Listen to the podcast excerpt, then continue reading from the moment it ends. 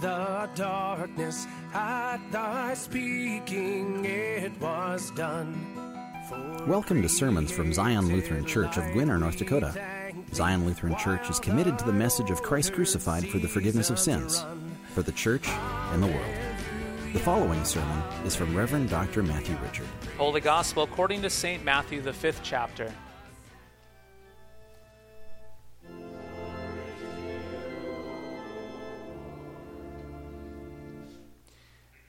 Seeing the crowds, Jesus went up on the mountain. And when he sat down, his disciples came to him. And he opened his mouth and he taught them, saying, Blessed are the poor in spirit, for theirs is the kingdom of heaven. Blessed are those who mourn, for they shall be comforted. Blessed are the meek, for they shall inherit the earth.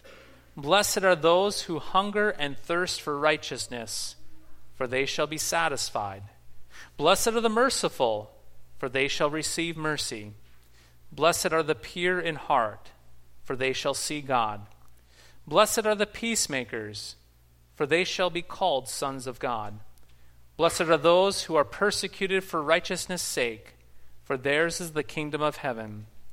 Blessed are you when others rival you and persecute you, and utter all kinds of evil against you falsely on my account. Rejoice and be glad, for your reward is great in heaven.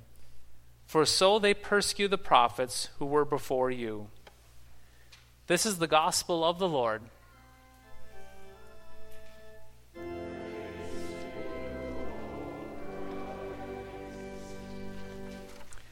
In the name of Jesus, Amen. Today, my friends, we celebrate All Saints' Day. In other words, today is that day, that one day out of the year, that we think about heaven and remember the blessed saints here in this church service called All Saints' Day, the festival of All Saints' Day. Those who have died and are with Jesus. Now, we must keep in mind that when we say the word saint, yes, when we say the word saint, we are not referring to every single person who has died, and we are certainly not referring to people who have surpassed everyone else in their degrees of holiness. That is to say, we are not referring to people who have accumulated holiness by doing a bunch of holy things, but instead, when we use this term saint, we're using it to describe Christians in general. Yes, the term saint is a term that is used to describe Christians who have been baptized into Jesus' death and his resurrection. And that includes those who have died in the faith and those who are still living in Jesus today.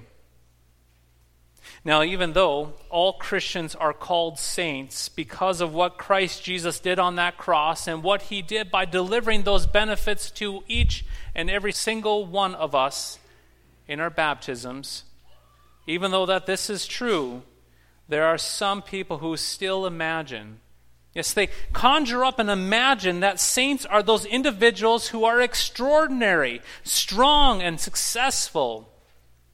Yes, some people imagine that saints are super Christians that are resilient and cheerful and brave and secure.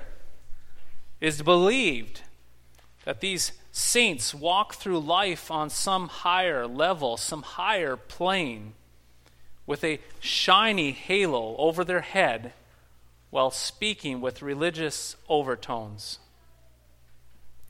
Jesus, though, Yes, Jesus, though, he describes what these saints are like in a reading from the Gospel of Matthew, the fifth chapter. Yes, Jesus, he gives us a picture from our Gospel reading from Matthew chapter 5. He gives us a picture of this new life that follows from faith. And to our surprise, these saints that he describes are not resilient, they are not cheerful or brave and they have no self security, no security in their own endeavors and abilities. In fact, these saints are not extraordinary, they are not strong, and they are not successful at all. but they are quite the opposite. You see, with their tilted halos and scuffed knees and scrappy garments, we hear that these saints are poor in spirit, that they mourn over their sinful nature, that they're humble in their abilities, and that they are actually starving, hungry for righteousness. Jesus, he goes on to say that these saints are often abused and persecuted and lied about because they don't live like other people. Regardless, though, they are gentle. They don't demand their rights. They don't put themselves on a pedestal. They establish peace by suffering rather than fighting. Now, I do not know about you, but this description certainly does not sound like a great description of a saint. It sounds more like a description of a loser, someone who amounts to nothing in this life. It sounds like a description of a weakling. And yet, contrary to what we might think, Jesus is describing what it looks like to be a saint. He is describing the Christian life in our gospel reading from Matthew.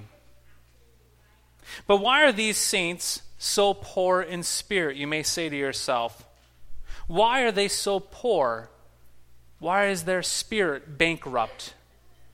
Well, they are poor in spirit because they are aware of their profound helplessness and they are beggarly in their abilities. They know that they cannot do anything to obtain eternal life.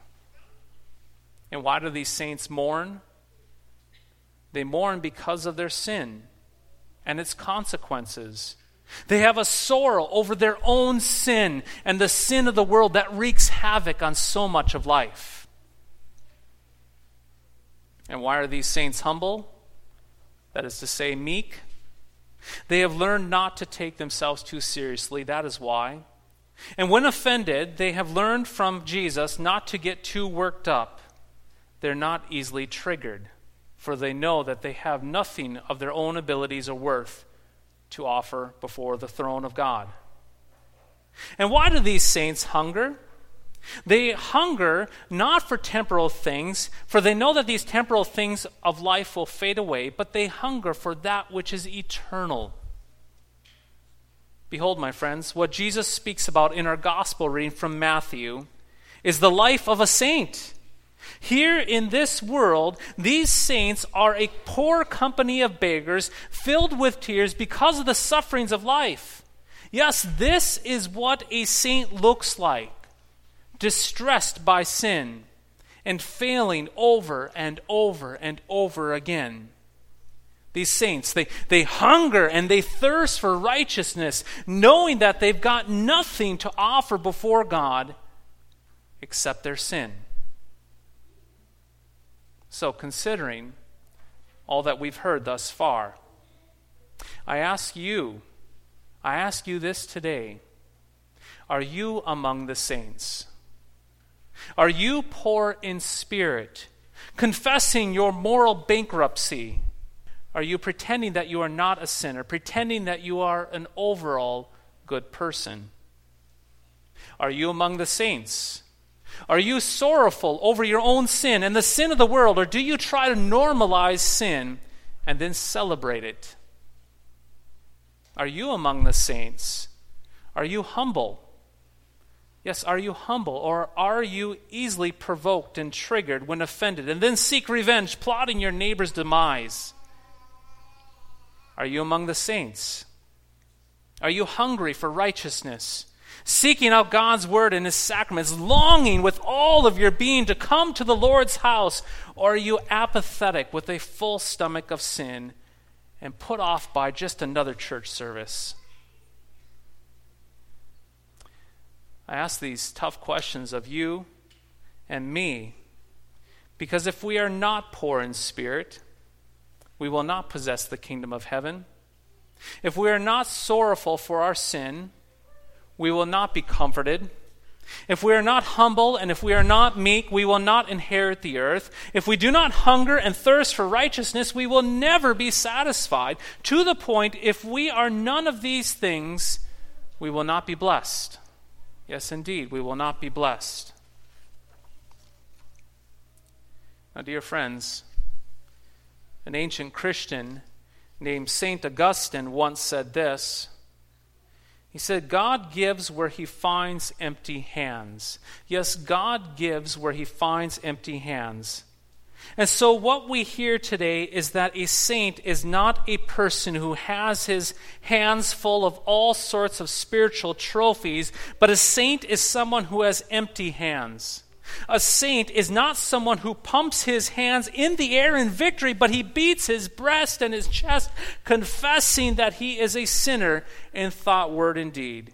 God have mercy on me, a sinner. A saint is not someone who is cool in the eyes of the world, but is one who knows that Christianity has never been cool and never will be cool in the eyes of the world. A saint knows that the message of the cross is foolishness to those who are perishing. A saint knows that Jesus came for the sin sick, not for the superstars. A saint knows that the gospel is for sinners only, sinners like you and sinners like me. Dear friends, drop everything. Yes, drop everything. You neither have the power nor the ability to be a saint by your own reason or strength. Yes, drop everything. You do not have enough faith and you do not have enough goodness to become a saint. But instead, know this Jesus Christ, He made Himself nothing taking the form of a servant, being born in the likeness of men, so that he could live that perfect life for you and die that death of sin in your place. Yes, Jesus, he humbled himself, and in meekness and sorrow for your sin, he endured poverty and contempt and persecution for you and for me. Christ, he suffered and he died and he was buried in a tomb voluntarily to redeem lost and prideful and condemned persons. Yes, he takes sinners like you and like me and he clothes them. He clothes them with the righteousness of his own and he pronounces them to be saints. In case you haven't noticed, I'm speaking of you, you beloved baptized saints. This message and this description that we hear is all about you and for you. Dear saints, Jesus humbled himself to do all of this for you, and then he sent his Holy Spirit to you to enlighten you and to create a clean heart within you. Indeed, in your baptisms, the Lord renewed a right spirit within you and called you into this blessed mourning. He called you into this blessed hunger, and He called you into this blessed meekness. In other words, the Lord, through the Holy Spirit, creates a hunger and a thirst for righteousness within his people. That is you and me. He constantly makes us people who hunger and thirst for righteousness, a hunger and thirst which is only satisfied at that communion altar where his spiritual food of his body and blood are given to us as sheer gift. And so, my friends, what the world sees here at Zion Lutheran Church this morning, what the world sees is a bunch of poor, miserable sinners gathered together. The world sees a bunch of meek and humble and hungry people who are supposedly cursed with low self esteem. However, what the world cannot see is that even though, yes, even though we are struggling along the way of life, Jesus nonetheless pronounces us blessed. Yes, He calls us blessed. Blessed because He opens our hands to receive continually.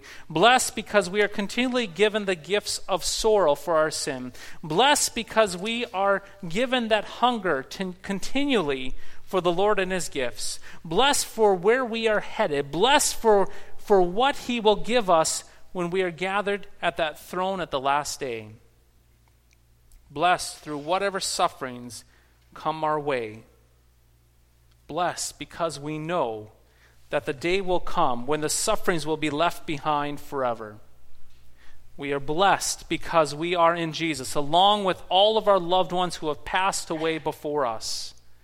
Yes, blessed because just like those saints who have passed away and are with Jesus, we too are clothed in the same righteousness of Christ. We too are saints, but saints who wait for that great day when all of our tears, all of our sorrows, and all of our pain will be wiped away forever.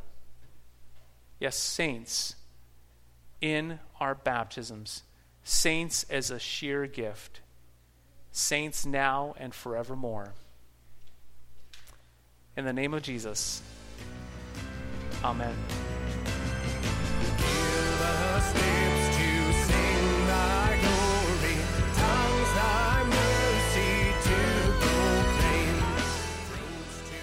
Thank you for listening to today's podcast sermon.